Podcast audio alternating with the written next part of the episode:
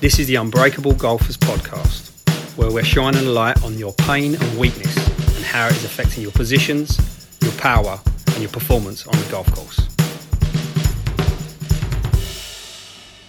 Unbreakable Golfers Daily Edition, and this is Brian Hu.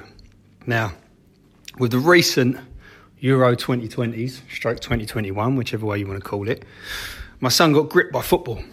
Prior to this, he couldn't care less football. Couldn't care less. Couldn't care less about football. To him, it was irrelevant.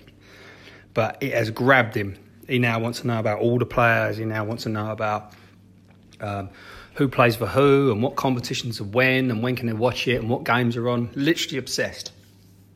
And I was telling him about how during the 1990 World Cup, that's exactly the same thing happened to me. I was roughly around the same age, 10, and it got gripped everyone. It just, you know, everyone got gripped by it. I went and found an old book, which was the sticker album, like the Panini sticker albums that I got that I had kept in storage of the 1990 World Cup. And I give it to him, and he's been going through it and asking about who the players are.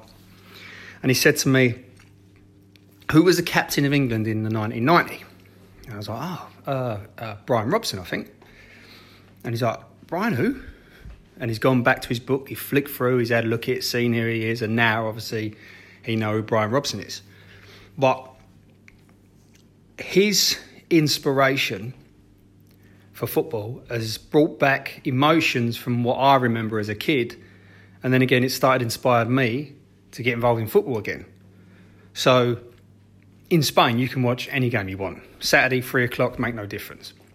However, there's a million other things going on, so I haven't been really involved in it. I watch the Arsenal games, but not really, really involved in it. But now, because of his inspiration, because of his motivation, I'm finding myself more motivated to look at football outside the games that we watch. He started playing football, so now I'm trying to think about how I can go and watch him train and the games and everything like that. And the fact is, you can't be inspired without having some sort of emotion.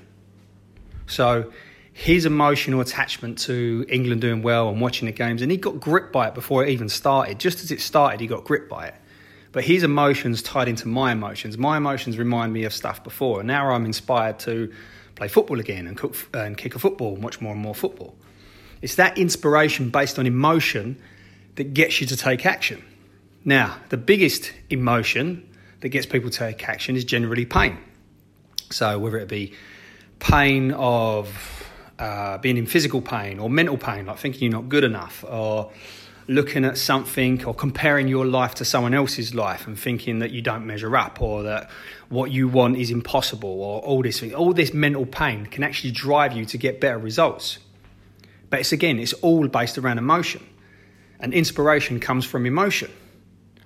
So when it comes to golf, people feel the emotion, the pain of struggling at hitting the ball or missing shots or telling people their score when they didn't do well or not playing well. But they use that emotion to beat themselves up rather than to get better. If they, in the moment, was to think, well, do you know what? This pain, I don't want to feel this pain anymore. What can I do to remove this pain? right, I'm going to practice X, Y, and Z. I'm going to go and see an expert in whatever. Same thing with the mind. People wake up in the morning and they are in some sort of pit. They wake up, I don't fancy getting up, I don't fancy doing this, I'm not really motivated. And it's their habits and routines that gets them going.